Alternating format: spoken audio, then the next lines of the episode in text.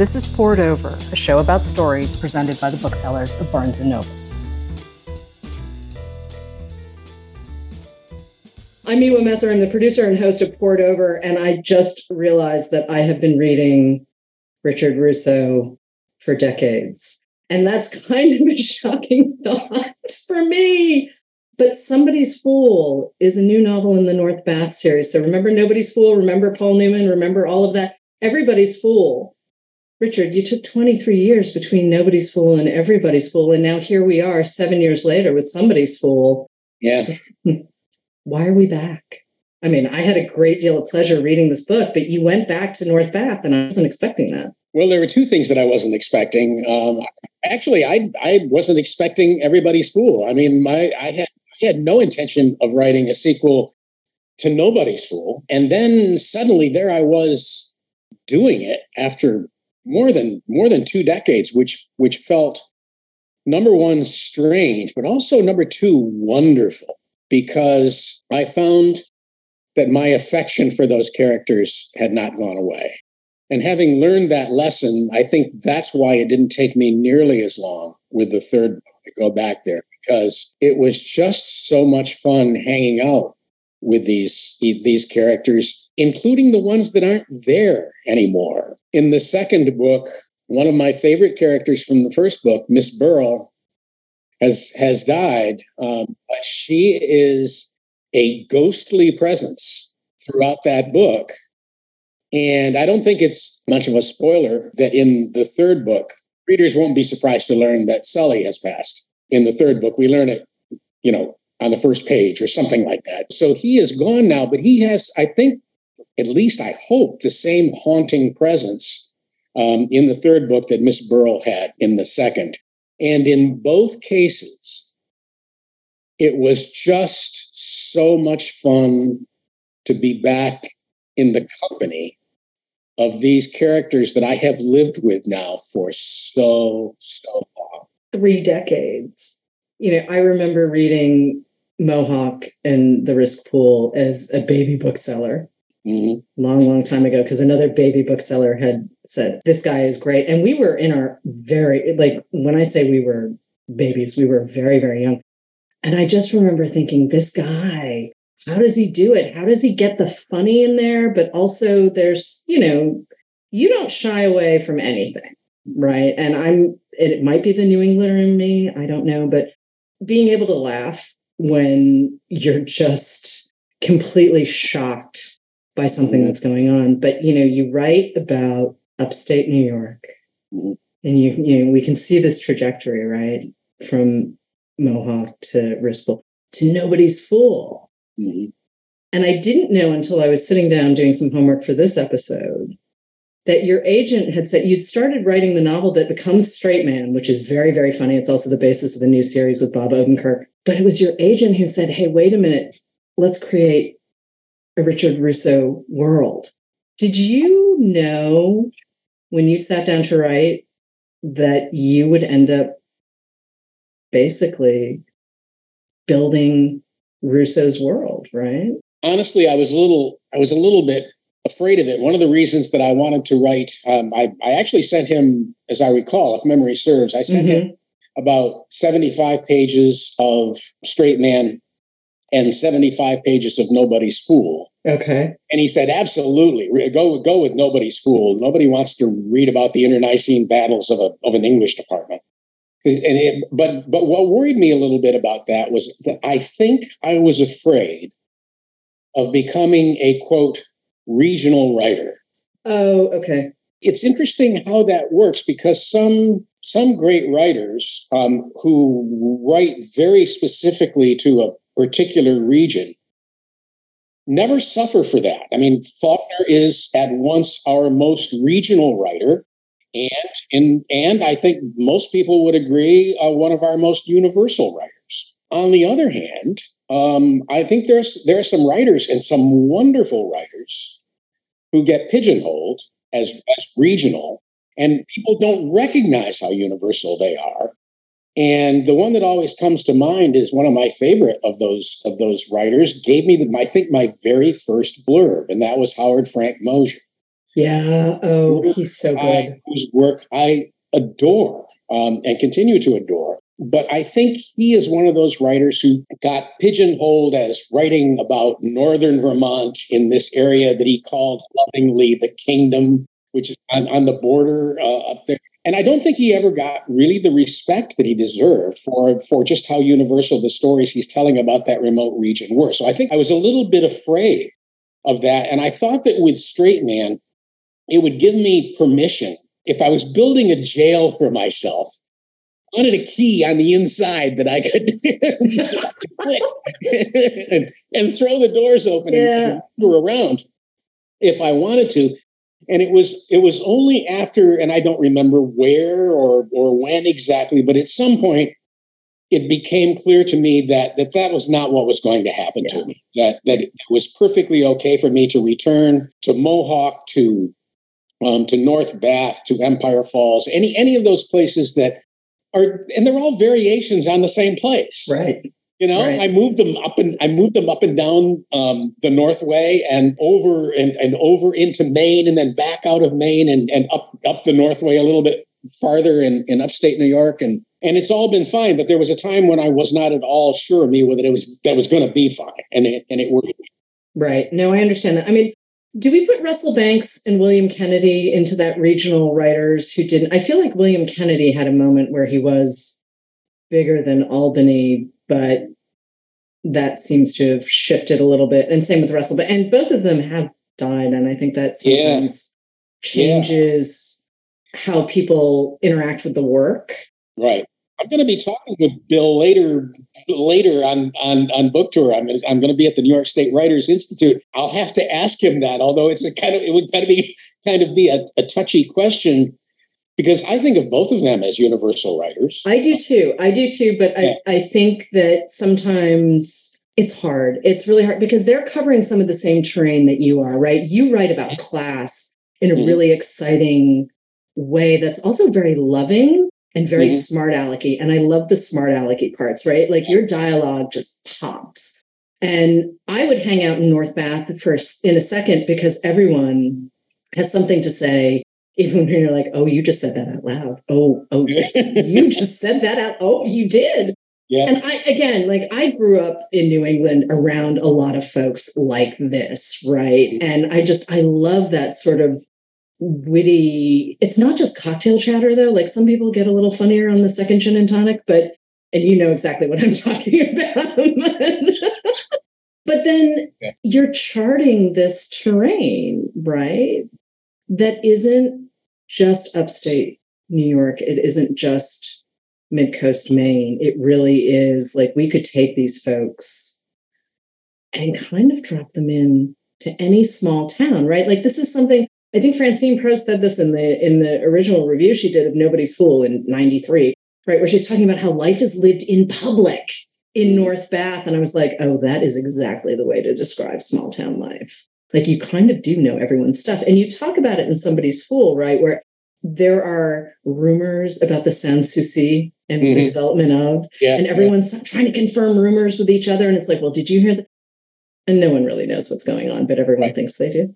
Right. I think that for for me the the the issue has always been class more than place because I mean we've been talking here about charting a kind of geographical terrain and establishing a kind of ownership over a over over land you know it's like i have a deed or something to that to this particular space in upstate new york that to a certain extent i do share and overlap with russell banks and with and with Bill Kennedy. What astonished me when I was um, a younger writer was that when I went on book tour, and people would come up to me and, and they would say, Oh, I know that place. I know it. I know it so well. You're writing about my small town. And then I would ask them where they're from, and they'd say, some would say Mississippi, some would say Oregon, some, you know, they were from all over the United States. And in some cases, not even in the United States, because the same thing would happen when I was traveling, say, in the Midlands in in England. Mm-hmm. I can see that. And, I can people, totally see and that. people would say, "God, you're writing, you're writing about my town." And the only thing that I could come up with to ex- to explain that, Miwa, is if you get the class things right somehow, if you manage to get people's difficulties, whether their difficulties working or their difficulties in marriage, family, whatever whatever the stresses are um, in their lives, somehow or other that translates as place. It's not place, but that's how it that's how it translates. Don't ask me how that works. I only know does just from what people have said to me. Right, right, right. And I absolutely, absolutely. I I've been a bookseller for a really long time, and it's always fascinating to me the way people conflate voice and character or place and, well, class. I mean, mm-hmm. ultimately, right? Like, that's what the novel is. You are covering time, you're covering character. Like, yeah, it's just funny listening to people talk about their interpretations and what they bring, right? Everyone brings their own experience to whatever it is they're reading. And I have to say, watching Peter Sullivan go from the kid that we, so Donald Sullivan, played by Paul Newman, just to give some mm-hmm. people a different reference point. Sully in the first book has this kid, Peter, who is exactly the embodiment of everything we've just talked about. He's the one who wants to leave. He's mad at his background. He's mad at his dad. He's mad at where's, and he comes back and he stays. Mm-hmm. And his dad leaves him a note saying, Here are the people you need to look after. And I mean, having met Peter in Nobody's Fool, I'm like, Really? Mm-hmm. But the guy has soul. The guy's part of the community. It's great. See, it's so much fun to see. he does. It's great. It is so good. Yeah. And you give him a couple of moments, or maybe he just took them. I mean, I do want to talk about you and your characters and the relationship you have with them, especially when you're talking about working over 30 years, right? Mm-hmm. With yeah. these people and this community. And Peter, I'm I'm gonna hook on to Peter for a second, not just because he's Sully's kid, but because right. his arc, right, from the first book to this book is pretty spectacular. We're gonna come back to Raymer, of course. But yeah, yeah. Let's yeah. let's start with Peter because I mean he's the one whose career has gone off the rails, his marriage has gone off the rails, and he builds a nice little life for himself in North Bath, New York. He does, and and in some ways, I, I I'd like to tie all of the things that we've been talking about so far too into into something else, which is love. I, I'm just putting that out there now because of all of the characters in the first book. The one that I had the least affection for was Peter. I believe it. Maybe, I read that book. maybe because he was the most autobiographical mm-hmm. character mm-hmm. in it. Mm-hmm. And I think by the time I got to writing Nobody's Fool, I, be, I had begun to understand mm-hmm. that my own academic training, and I wouldn't even mention this, Miwa, except in terms of how it explains what I'm about to say about Peter. I always thought of my academic training as something that was going to free me up from this place that I was from, Gloversville, New York my mother, God love her, her wish for me was to get me out of that out out of that town, and I took her view as as wisdom for for a very long time. And I think between what she had to say about education and what I was experienced when I went all the way off to the University of Arizona back in 1967, I think that I understood education as the key to becoming a new me that would not be recognizable. And when people asked where I was from, I could somehow dodge, you know, both the geographical and the genetic bullets that were whizzing whizzing through the air. Yeah. And so I did. I did um, an undergraduate degree um, in English. I went on to do a master's degree then I went on to do a PhD in mm-hmm. English, and if that weren't enough, then I went back and did a PhD. Uh, uh I did an MFA in in fiction writing, and I thought that what all of that was going to do was put me in the witness protection program. Right? That I could I could assume a new identity, and it was only about the time that I started writing Nobody's Fool that I'd become pretty um, disillusioned with the me that I had become, the person that was that was was running away. That kind of plays into the fact that I don't like Peter very much because Peter too has has used his education as a kind of shield, as I was when I when I finished up all that academic work. I mean, he's just cloaked in irony now. Yes. Where, where, where the rest of these people in this town are not. That's irony. There's no such thing as an ironic defense for Sully or Raymer or any of the people that we've been following in this book. Peter, Peter alone has this defensive shield that education has has given him. And for a very, very long time, throughout all of these books, I really just did not like him. because He was, it was like looking in the mirror at that person that I was at the age that he was when he, you know, he enters nobody's fool. Whereas the other people in the story, all of them, I was free to love them. How can you not love Rub? You have to love Rub. Rub needs love. Rub and Birdie yeah. and you know even Raymer. I mean Raymer gets an arc. Even the animals in the book. Rub the dog is, who who chews his dick. I mean, I, how can you not love both Rubs? Just saying. Yeah. Just saying. But it is. I mean, and Janie. Oh man, can I? Thank you for giving Janie an out. And yes, I'm being elliptical about this because this is going to air on Pub Date, and y'all right. can find out what I'm talking about. But I mean, there is a moment where you're like, oh, oh, we're mm-hmm. back here. This for me is part of the pleasure of reading you, though, is I get the laugh out loud, I get the smart Alex, I get the absolute feeling of love that the community has, both from you, but for themselves. And then you don't leave out the ugly stuff. So I don't feel like I'm reading a fairy tale. Right. Right. Like I get, and I, I'm one of those readers who believes that you know, everything exists sort of in a duality, right? Like it's easier to laugh when there's a little bit of horror because you're like, oh, well, I need a little relief because this is yep. this is a lot. Mm-hmm. And it's something, I mean, this is what I think of when I think of a novel by you or a short story by you is that something will always happen that will make me laugh, intentionally or not, because it's you. but you sit with who we are as people. Yeah.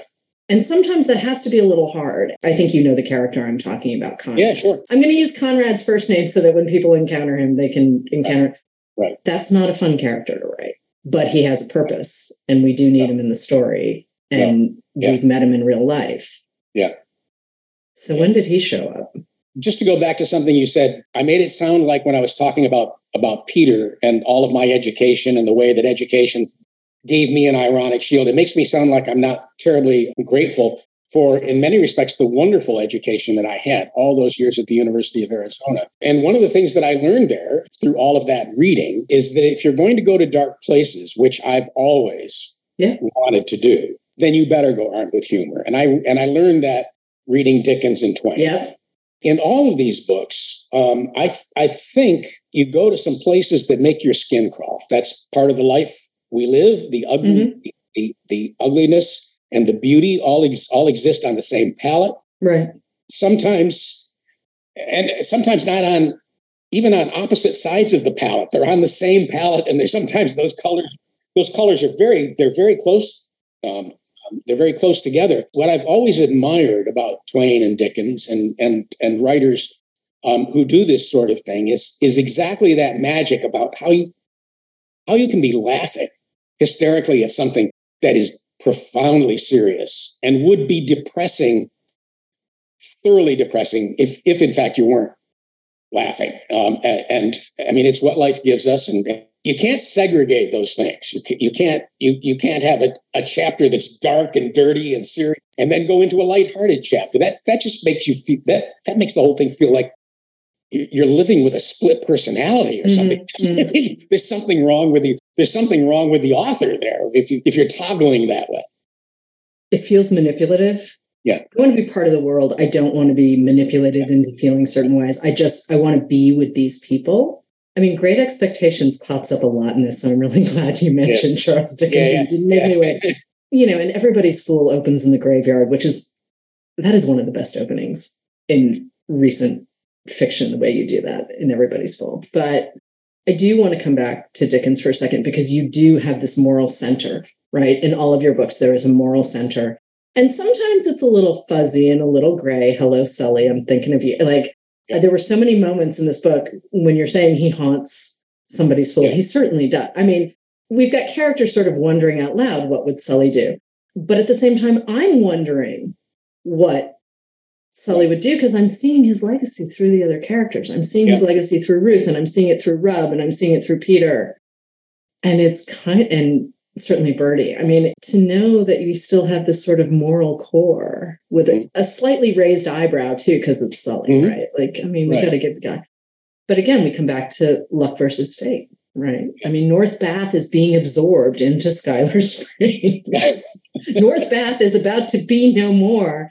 Exactly. And you and I have seen this happen before, right? Like you live in a certain part of the country, and it's not just New England, but like there's certain bands of the country where, you know, a bigger township just says, hey, you know what, you can't do this anymore. We're just gonna, we're gonna take yeah.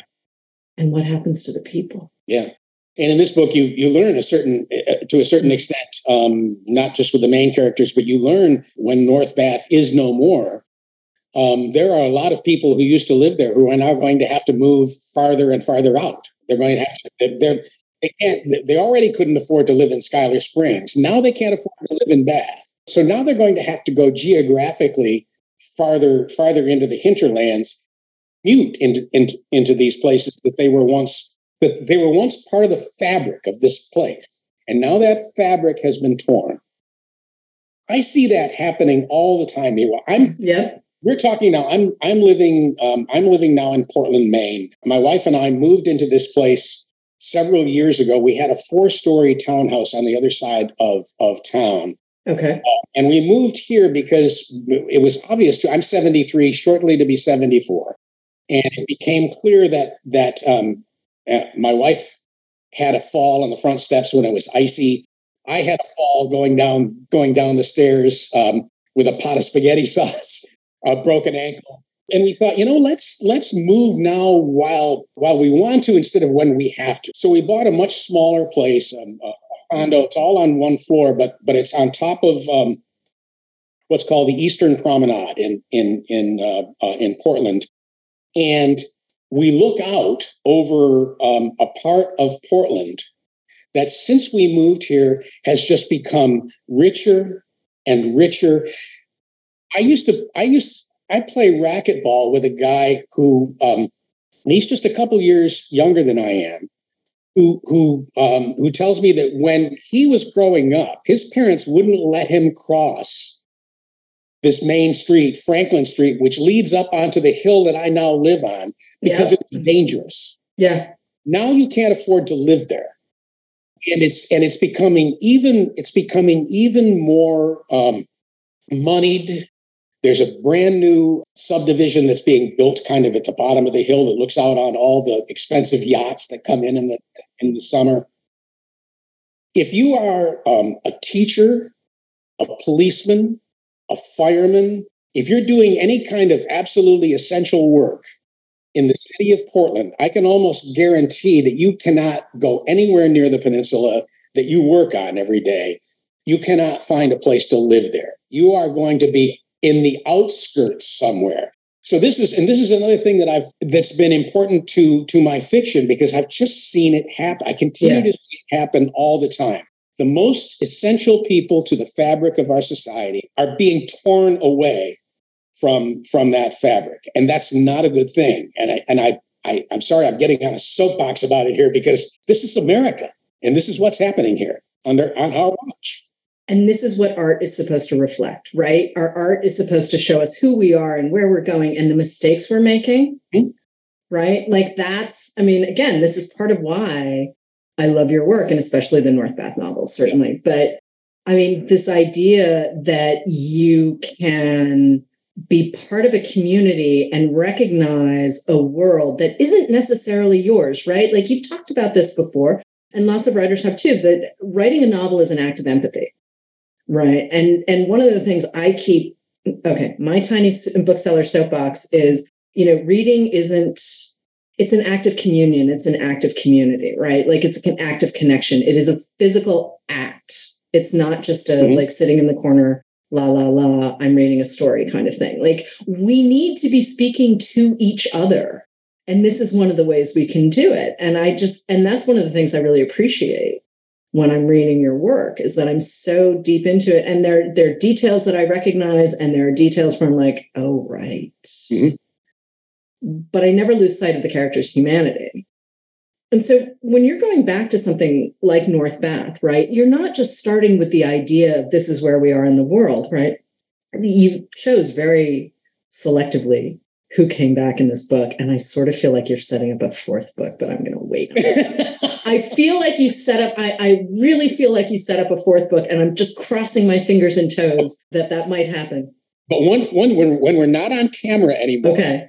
you're going to have to tell me what you think, what you think I'm, I'm setting you up for, because I'm not averse to a fourth. I, have I've kind of okay. sworn to people that, that there would not be a fourth book but that's only because I can't figure out. If you know where it's going, I think I you did. Oh, I really think you did. I'm sorry. I really think you did, and we will do it off camera.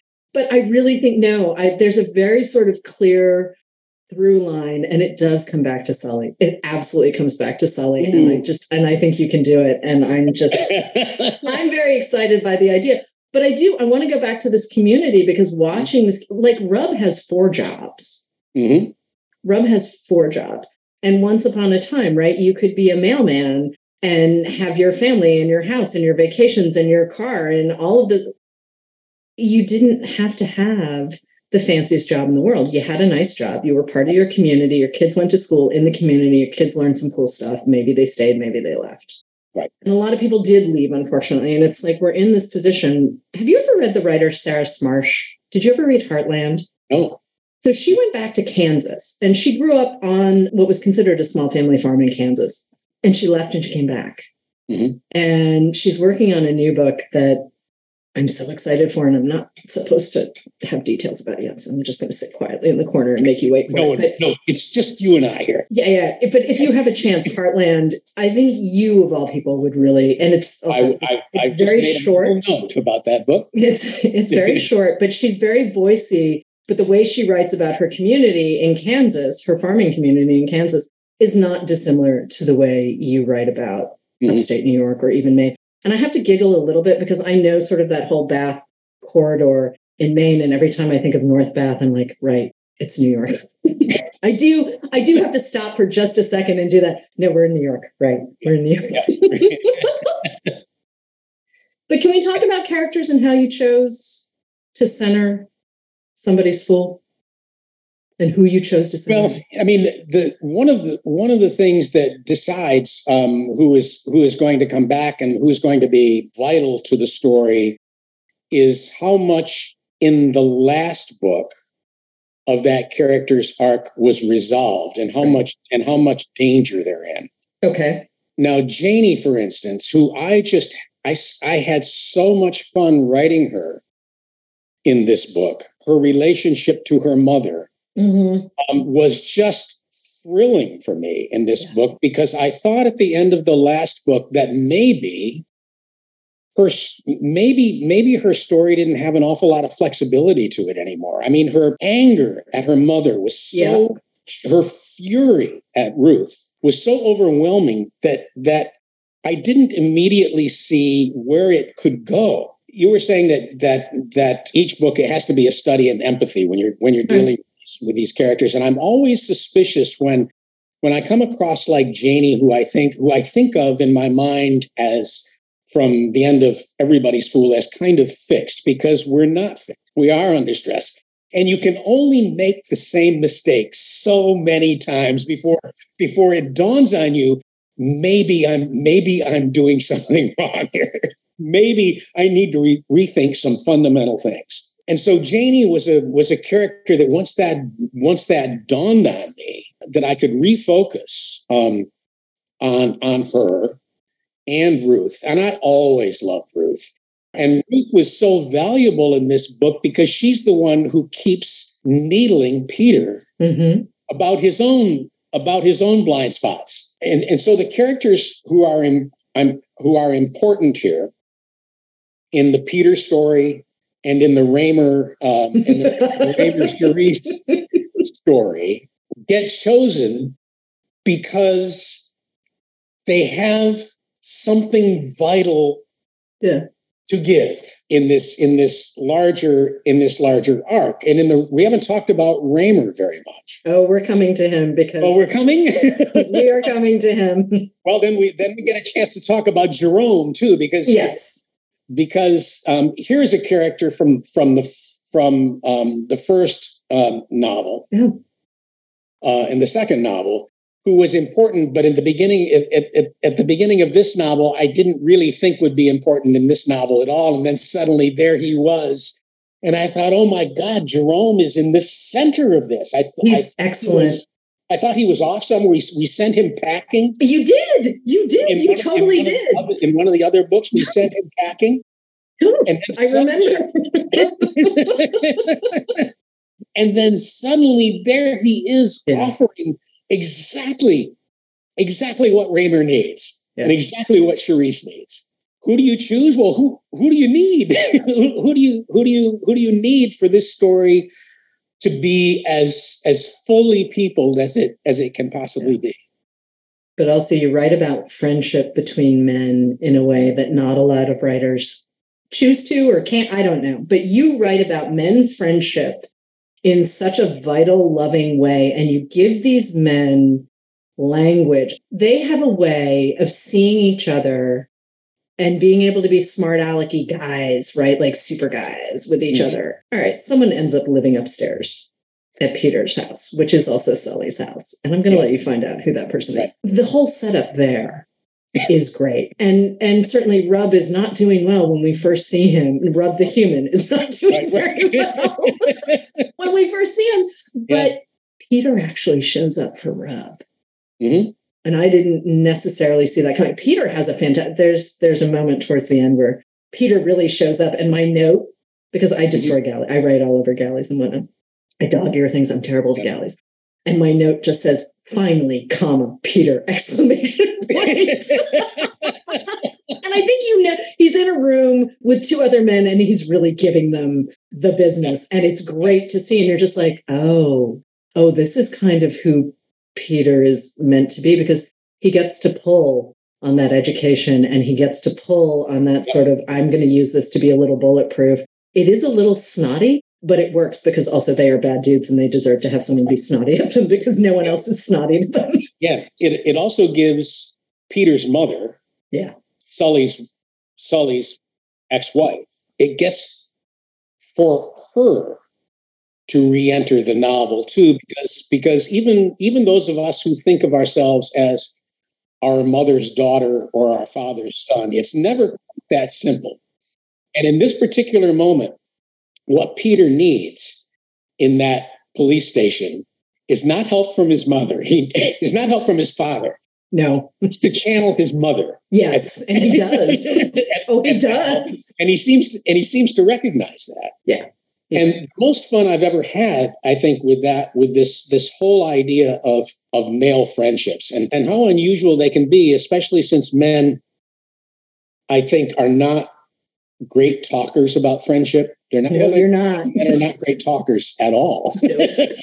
And so, yeah, finding finding a finding a language for them to communicate when so many of them are just taciturn and, and don't and don't really believe in words to begin with. I'm my previous novel, chances are, Yep. that's a story of three friends whose friendship have has endured over um, over a period of five of five decades. Yep. And what and and what is that? And all three of them are trying to do what many of the characters in this book are trying to do is trying to decide am I my mother's son? Am I my father's son? When I do the wrong thing, who am I upsetting? Am I upsetting my father? Am I upsetting my mother? And those are just incredibly fruitful.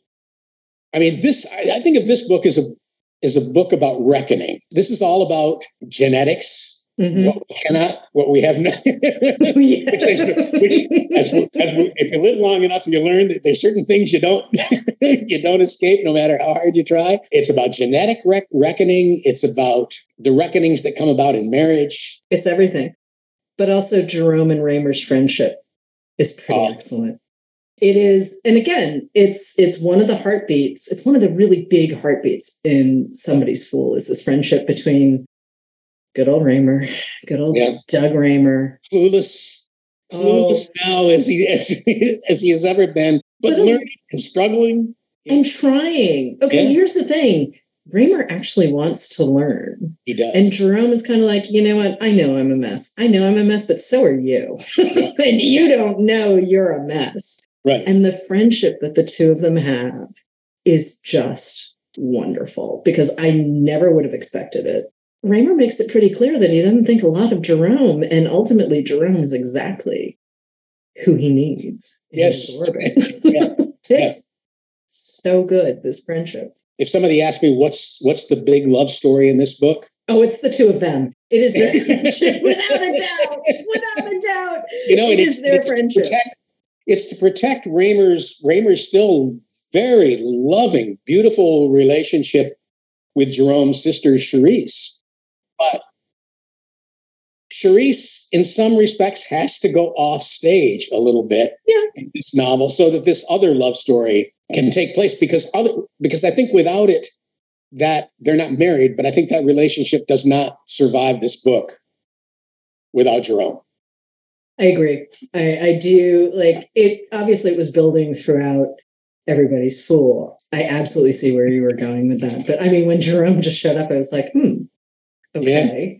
I mean, the man eats his chicken wings with a knife and a fork. I know. Only you can get away with that. I'm sorry. and it's such a nice detail. Yeah. It's such an and it's exactly yeah. what Jerome would do. And then obviously with yeah. his omelet. And and there's a lot also, I'm not making light of Jerome. There's a lot going on there as well. But the idea that he and Raymer can have this loving friendship mm-hmm. and ultimately save each other should not be overlooked. It should not. And again, this is what you do, though. It's this balancing act between the laugh out loud and the humor. And it's so hard. Why is it so hard to talk about humor and being funny on the page? Like, it's just hard. Like, you kind of just know it when you see it, and humor is subjective. There's all of this stuff about humor that makes it hard to talk about. And yet, yeah. you just kind of do it. You're just like, here we go. Well, I remember being asked at least once, but but um, you know, somebody, uh, an interviewer, maybe when I was on book tour, or, or somebody in the audience, I don't know, just said, would say, "How do you make things so funny?" And my response to that probably sounded glib. I, I, didn't. I didn't mean it. I didn't mean it to. I mean it from the from the bottom of my heart. I don't think I ever make anything funny. It's the way I see things. I just see Jerome being far too fastidious Mm-hmm. His, his, OCD is yeah. simply will not allow him to pick up a chicken wing. Yep. Now, I'm not making that funny. That's just Jerome. If, if it, you know, a writer is who he is or who she is mm-hmm.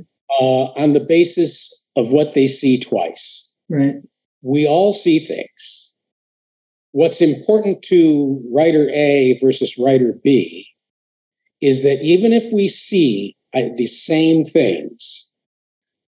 Some of us see half of those things twice. And the yeah. fact that we see them the second time is who we are. And because we recognize what I'm seeing right now will be valuable to me. Maybe not today, maybe not tomorrow, maybe not this decade.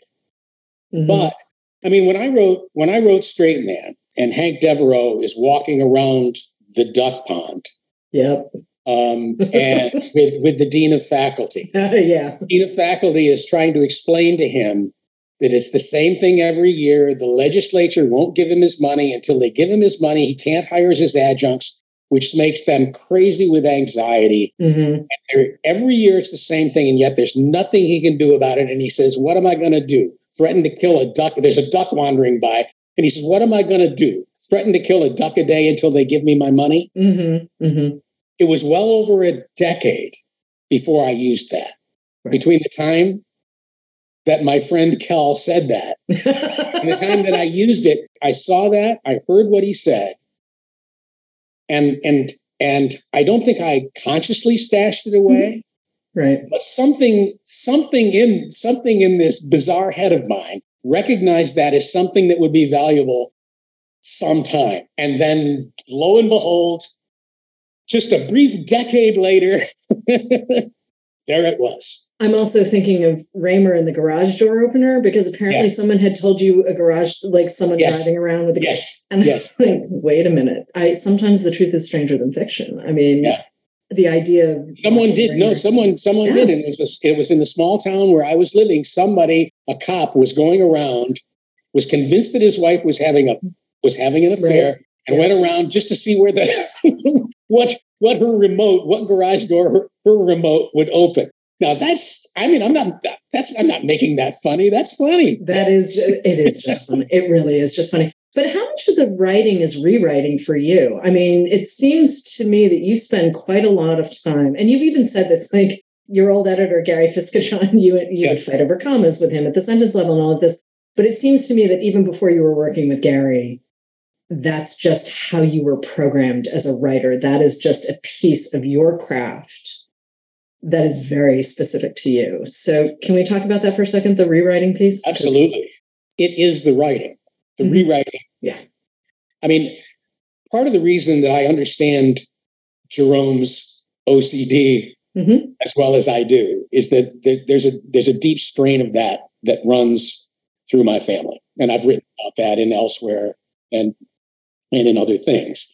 But um, yeah, I have that strain in me too, and I think it I, and I think it manifested very early before I started before I had much experience working with great editors like like um, like Gary.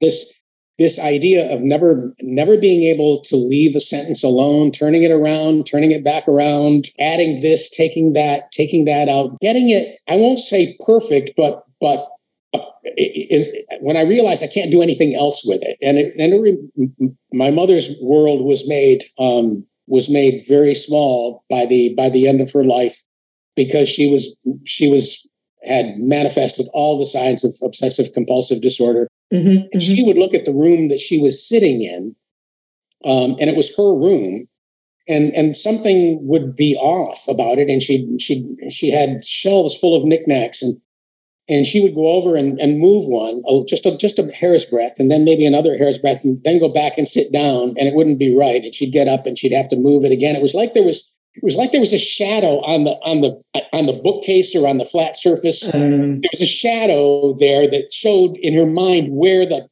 where this thing should rest this little bag, you know where should it where should it rest? And until until she until she got it right she couldn't be happy sitting down in her chair and that was and that and that was um, something that made her life really um, i mean you can't live that way no. forever. No it's true. I found a way to turn that same mechanism in mm-hmm. in my brain into something that was actually valuable for me which was to was to rec was was to fiddle just to just to be content right. fiddle with sentences un- until until they got until they got better as close to perfect as i could make them I mean, I talk to writers all the time who think that that's the business of their editor and their copy editor. To oh, really? To make the sentences right mm-hmm. is is is to make them as perfect as they can. They come to that conclusion much too quickly. There's there is more work that they can do if they're if they're willing to get really cranky about this and and keep turning those sentences around and don't don't don't leave it to the copy editor they've got enough work to do. This is true. This is true. But also, I do feel like, and I've, you know, yeah, I'm one of those lifelong reader people, but at the same time, too, like you learn over time, right? You do. Mm-hmm. And I sort of feel like I'm just, actually, I don't sort of feel like I'm happier when I'm reading a book that I know has been stripped down to the sentence level. Yeah. I just, there's I just I get more pleasure from the characters. I get more pleasure from the voice. Also, you set everything in everybody's fool and somebody's fool in 48 hours, which are you trying to walk a tightrope just because you can? Or is it just it gives you more to do as a writer and keeps you sort of a little more on your toes, I think. The vast majority of my books are set. I mean, all of the Fool books, they're all set. They're over, all 48 hours, right? All set yeah, over yeah. a 48 okay. hour Bad That old Cape Magic is also set over a weekend. Um, I won't go through all of them, yeah. but, but, I love to. But I love to restrict time like that. Yeah. Okay. Wait. Empire Falls, though, I feel Empire like Falls this... is set over um, a longer period of time okay, okay. that. But there are flashbacks um, and, all of that, which take you out of that, um, take you out of that tight framework. But I think the reason, but I think the dirty little secret of my of my setting so many books over just a day or a couple days, a weekend, or something like that. The the dirty little secret of why I do that, slowing time down that way, is that it forces me to do everything in scene. Oh, okay. Very little narration. Because I set everything in scene, that puts a premium on dialogue, first of all, getting people to talk to each other. When you slow down, when you slow time down and you're in scene all the time, that places a great premium on what people say and do, right? As opposed to what yeah. they think and as opposed to the summarizing of time that allows you to say, all right, nothing happened this year, so we'll skip ahead to next year or the next decade or or or whatever, which puts a, more of a premium on summarizing um, place and summarizing what characters are are thinking, narrowing the window down, and it puts a premium on the things that I have that that I don't do quite as well, which is narration, okay. summarizing, summarizing time. Mm and spending an enormous amount of time in my characters' heads. I like to learn who they are and what they're thinking about from what they say and the mm-hmm. way they mm-hmm. say it. By constricting time that way, it forces me into scene, which is the very thing that I love to do. Which is how we get a Rick Russo novel. is, it's very cool. I mean, listening to you say all of that, I'm like, oh yeah. Now I can now I can see sort of more of the behind the scenes piece of it a little bit. And I also knew this was going to happen. I knew we were going to hit time. But before I let you go, because we didn't even get to Richard Yates and 11 Kinds of Loneliness, which is oh, a story collection I love. And I know you've done the introduction to the collected story. You know, we might do a whole one of the re- one of the reasons that I am a writer or the uh-huh. writer I am is Richard Yates. I think Richard. Okay. I was in graduate school back in the 70s. Everybody was reading the more um, experimental writers, yeah. uh, and it was the Richard Yateses of the world who who was living in the kind of world that I wasn't sure I could make serious fiction out of. And it was Richard Yates and 11 Kinds of Loneliness and, and all of his work really that, mm-hmm. that taught me that I could write about people like he wrote about. Yeah. And make literature out of it. Yeah. I what at that point I was still I mean I, I had a PhD already at that point and I was still I was still too stupid to realize that that could be done.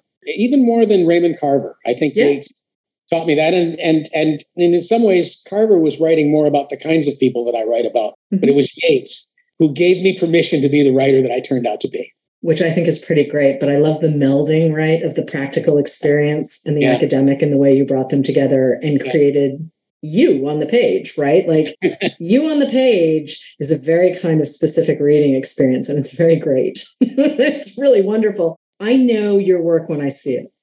And I love being able to say, I can recognize right away when I'm reading something by you. And, you know, you don't always get to say that. So it's kind of fun.